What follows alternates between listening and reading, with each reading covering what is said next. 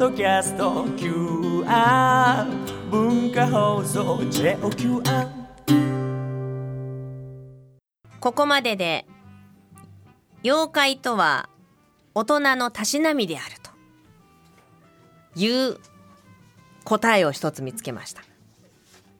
ではその妖怪を正しくたしなむために正しい妖怪を知ろうじゃないかということでスタジオにお招きしたゲストの方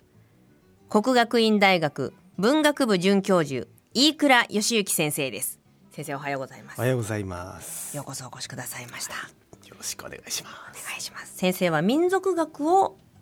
専門にす。そうですね。やってらっしゃる。はい、まあ、あの普通の人の普通の。まあ、生活とかものの考えた感じ方とかでその中でも僕は交渉文芸って言いまして口伝えのお話いわおーゆる民話とかですねあと、はいまあ、民謡なのことわざとかそういった、へーまあ、声の文化のことを専門にやっています。なるほど。あ、声の文化といはういふうに考えるんですね。それは。い、なのであのラジオとは相性がいいと思います。うおーめっちゃ興味深い。こっから3時間やりたい。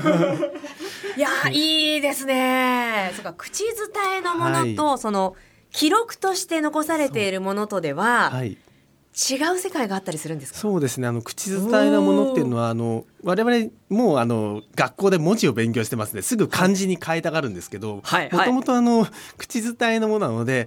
文字にはあのすぐにはできないような方言なんかカタカナで表記しますよねあれ、はい漢字にはすぐに変えられないものなんですよね。そうですね。えーはいはいそれがあはのい生活の実感であり我々が生活の中で先祖から受け継いできた文化なんですね。はいはいはいはい。その言葉に無理やりしなきゃいけないときに、何かがちょっと変えられてしまったり、はい文字にするためのものにはいなっちゃったりするっそうですねていうようなイメージできます。えーうんうんうんそれっぽい字を当てたりとかはしいはてね、いはいはいはい。だからあのあ、えー身近だとあの七夕ってあるじゃないですか。七 U。はい。はい。 七夕絶対七夕って読めないんですよ。あ読めないですよね。七夕っていうの七夕がそもそも中国の夏の終わりの秋口の、あの星を祀る行事でそれが日本の七夕っていうやっぱり星を祀る水辺の行事とすごく似てたんで、はいこれ中国で言ったら七夕七夕だよねってなってなのでどこか七ら夕一っ緒にて書いて七夕っ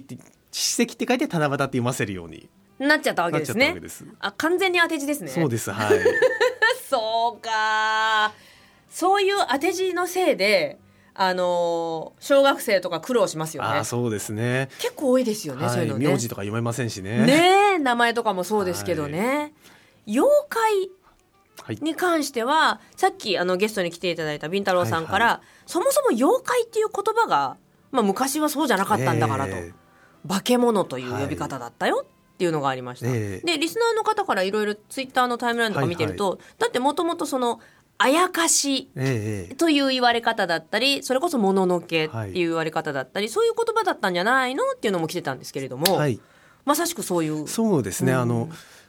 平安時代ぐらいにはもう「物」とか「鬼」とかいう言い方だったんですけどもうこれはぼやかした言い方で「物」っていうのは「はいあのイット!」と一緒なのでああなるほどその頃の人は本気で信じてますからあの、はい悪いものに疲れるとかを、うんうんうんうんなので、口に出してると来ると思っちゃってるんですね。なるほどだ言から霊だ、ええある意味そうですね、うんうんうんもうだから「物」って言ってぼやかして「物がついた」とか「ああれがついたね」みたいな。はいはいはいはいはいでもうちょっと人間が中世ぐらいになってあの実力武士団とかできて実力つけてきたとお坊さんがこう、 はい仏様に頼ったうら、んうんうそんいつらはやっつけられるぞみたいになってきた時に、はいもうあのまああやかしいとか、はい変なものって意味ですよね、えええいうえええ言い方ができてで江戸時代になると完全にバカにするので。もうあの一つ目上に立つんだええもう人間の方が強いから一つ目小僧なんかどうでもいいやってだから化け物化け物っつって、はいバカにし始めですよね上から目ええ線になるわけで上すから目線ね、人間って怖いです ねそうですね。もう自分勝手 です。で力をつけてった、はいそれに対抗する術を身につけてったことで、ええ敵の呼び名が変わってったんだそうですね。なんで明治時代に入るとこれらをちょっとまあ本当にいいものじゃなくて人間日本の文化としてちょっと研究しようじゃないかってなってきた時にはい化け物とかだとちょっとあのお化けとかだとなんかええ学問っぽくないじゃないですか。 僕ないですね、えそんな感じはい、はいなんで井上遠慮って今の東洋大学を作った先生、哲学者なんですけど、俺は妖怪っていう言葉にそれを当てて、はい当時もうちょっと範囲が広くて、うんうんうん今でオカルトぐらいのあの、はい超能力とかあのはい予知とかあとなんなんですかねあの超常いろんな現象的なものとかも超常現象全部含めて妖怪っていう呼び名つけたんですね。なるほどねもうここは完全に漢字も当ててますよねそうですね怪しい怪しいで怪しいはいもういかにも怪しいもの全部ここに入れてしまえっていうええはあ、なんで日本ではそういった怪しいものの存在というのが生ま生まれてきた生まれやすいはい、んですかね。そうですねあの、まあ、妖怪って、まあいろんな呼び名あるけど妖怪で言っちゃいますけども、はい、はい、まあ本来あの口伝えではい村落共同体、昔の村社会で語られてきたものがベースになって、今そちらになる妖怪辞典とかみたいになってるわけですけども、ええええはいその時にはあの村の中で実際にあの場所にこういう怪しいものが出るらしいぞっていう存在だったんですね。はい例えば、村の境の水車小屋で変な音がする小豆を研ぐようなことあれは小豆洗いっていうのがやってるんだはいはいはいはいうん夕暮れあそこ通ると怖いぞでこれはもうその変な音を説明する機能を持ってたんですねその社会の中で。おお、なるほど。えーだから我々はあの、はい変な物事が起きた時に、原因がわからないとすごく不安になるんですよ。ええええええええ何者ともわからないものがおかしな音を立てていると、はいはいはいこれすごい怖いんですね。嫌ですねえただ何の解決にもなってないんですけど、小豆洗いってやつがやってるんだって思っただけで 思ったらちょっとちょっと安心するんですよ。そうねだって小豆洗いだもんねなってのこ小と豆ですよ洗いねで。すから。うん精神安定剤になるわけですね。そうですねで一種のみんながそれで納得するで大きな事件が起きた例えば、はいあの子供が沼で溺れたとか山の中で一頭帰らない人がいるって言ったらもうすごく不安なんだけど、はいカッパに取られたとか天狗にさられたって言っておけばなんとなくしょう解が決ないが気になるなるほど、そいつのせいにしとけねえば。あいつにやられたかやっぱあそこ近づいちゃいけないなってみんなで納得して終わりにできるっていう。先生、人間って怖いです怖いね。ですねまあ、自分たちでその、まあ、犯人というとね、ええものすごい乱暴ですけど、はいを作ったんだ、 はい、しかも文句言ってこないんです。相手はね、ええ俺じゃねえよって言ってこないですわ言ってねこ、ないですカッパがちょっと違いますとか、うん、僕のせいじゃないですから、ええ上告しますとか言ってこないんです。言ってこないですもんね、もうどんどんその話はたまことしやかにそう語ですね。られてって、はいでどんどん、まあ世代を経るにつれて尾ひれもついて、そうでカすねッパではこんなやつだとか、こんなこともあったらしいとか本当ですねもうどんどんどんどんな学校の階段のトイレの花子さんとかもそういうことですよねおー。はいはいはいはい、もう世代を経るにつれてこうディテールが細かくなっていってそうか分かった最初はだから誰もいないはずなのにドアが閉まってるトイレがある、はいこれが何か分かんないから怖い怖い花子さんだと。はあ、そういうふうに予想できるわけですね。そうですねへえ、ほとんどのものがそうやって生まれてるんですか。そうですね例えばあの近年と、まあ、そんな近年でもないんですけどあの、で比較的最近だと「口酒女」って1978年の流行だはいったはんいですはいけどもはいはい。これあの岐阜県からスタートして全国的にパニックを起こした噂になってくるんですが、 はい最初夜農家のおばあさんがトイレに起きたら、庭の端っこに口が裂けた若い女が立ってたってこれだけなんですよ。それは調べてたんですね。ええそしたらそこに突き当たった。は、はいいはいはいはいそうしたらですねあの、それが瞬く間に広まっていく間に、赤いコートを着てるののマスクをつけてるのの私綺麗だって聞いてくそうるだの聞いてくる、聞いそうそうそうそう、ええトントンってやられて聞いてこられて。はいね三人姉妹だの鎌を持ってるだのあの100メートルを3秒で走るだのいろんな起きてがついてくるんです よあ。ったあっポマードって言ったら逃げるとか全部た。さすが先後生。からの尾ひれなんですよこれ。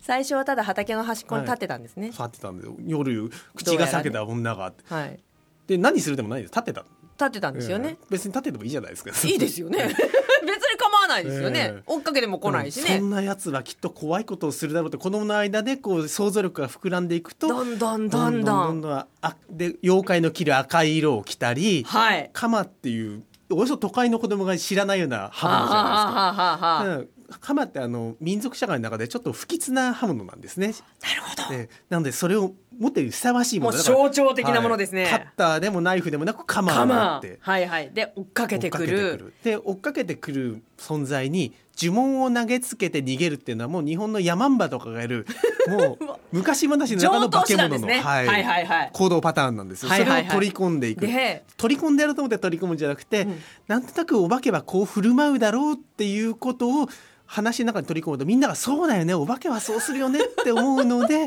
定着していくっていうこういう回路ななんでるほすねどね。先生が研究されるものって難しいですね。まあそれって人の心理ですよね。ほそうですほねとんど。あのだから民族学は人の生活を見る中で、うんものの考え方や感じ方ってどうなってるのかなっていうのを考えていくっていう学問なのでその時代に生きた人たちがどんな精神状態だったか、えもしかしたら何に救いを求めたのかとか、は何に安らぎを求めたのかっていうところからはい別の何かが生まれてくるんそうでだ。すねそしてそれをどう受け継いで変わっていっているのかまたついでに言うならこれからどう変わっていくのかまではいは見いていきはたいい。なっていうのが民族学なんで、うわこれまた興味深い話、ちょっと後半も続きますがあの皆さんがすごい気になっているさっきの口先女もそうですがいろんなあの妖怪の名前も具体で上がってきてるんでもうちょっとお話伺ってもいいですか、はい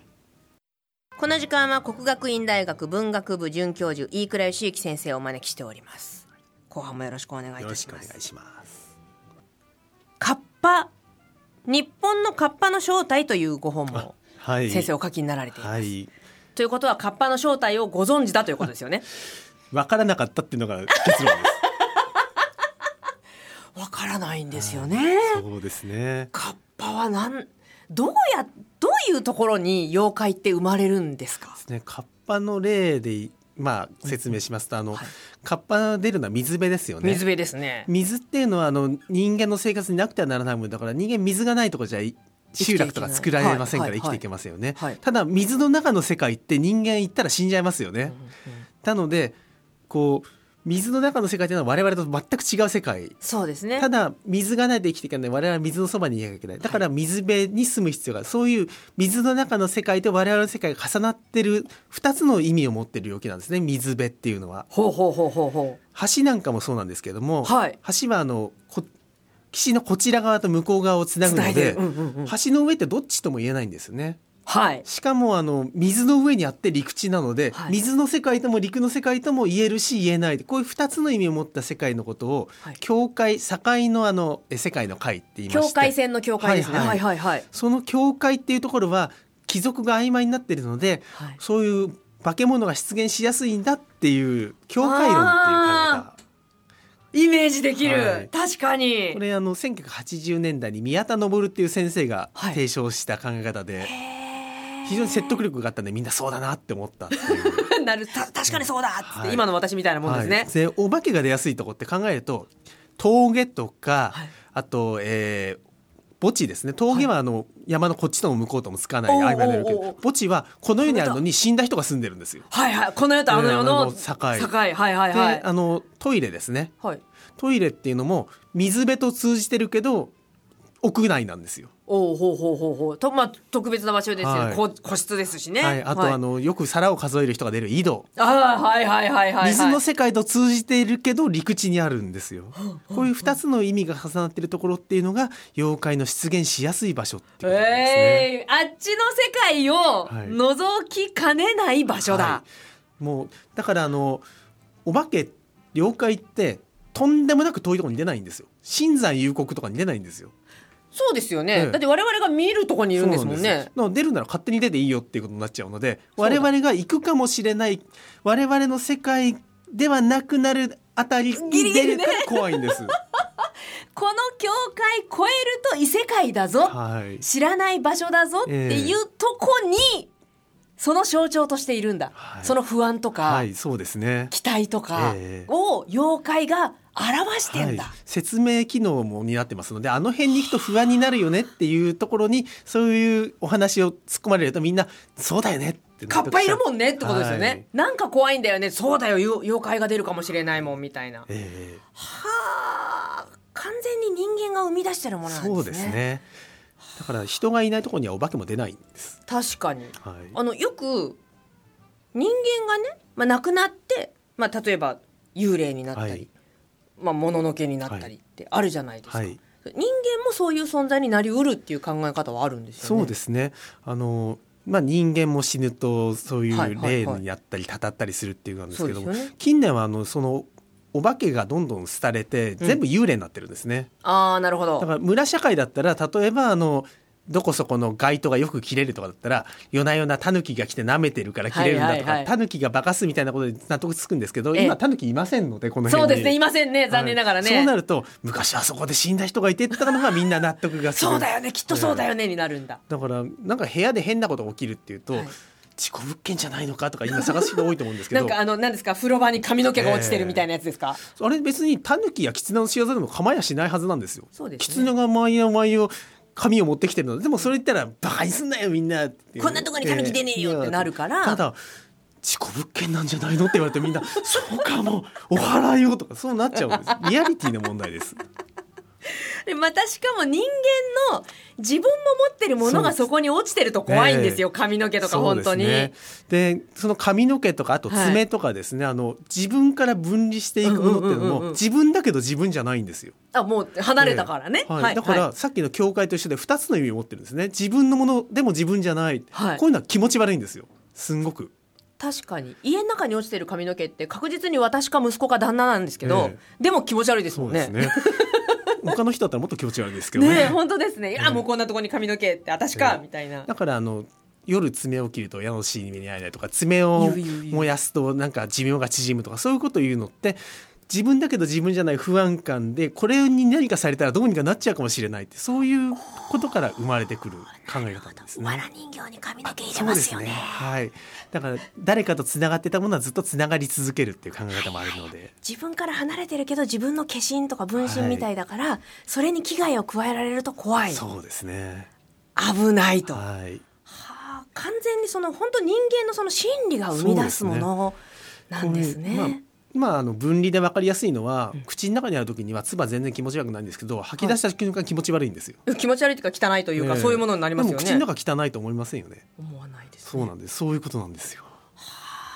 これでもその今やタヌキが街中にいないからタヌキじゃなくてお化けになっていく幽霊になっていくように、我々が今まで当たり前にその付き合ってきた妖怪という存在って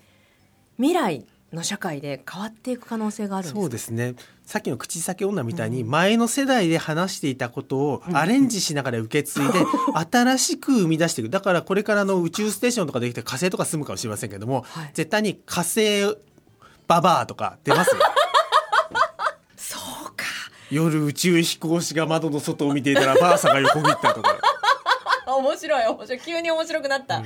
あちょっと夢がありますねそうですねそういう考え方でいく人と間ねの想像力がずっと続いていくだろうっていう限り、うん怪しいものもずっと想像していくだろうまあ大人のたしなみですね。あーありがとうございますこれを忘れずに想像力を失わずに生きていかないといけないですね、私たちね、はい 非常に楽しく勉強になりました飯倉先生どうもありがとうございましありがとうございまたした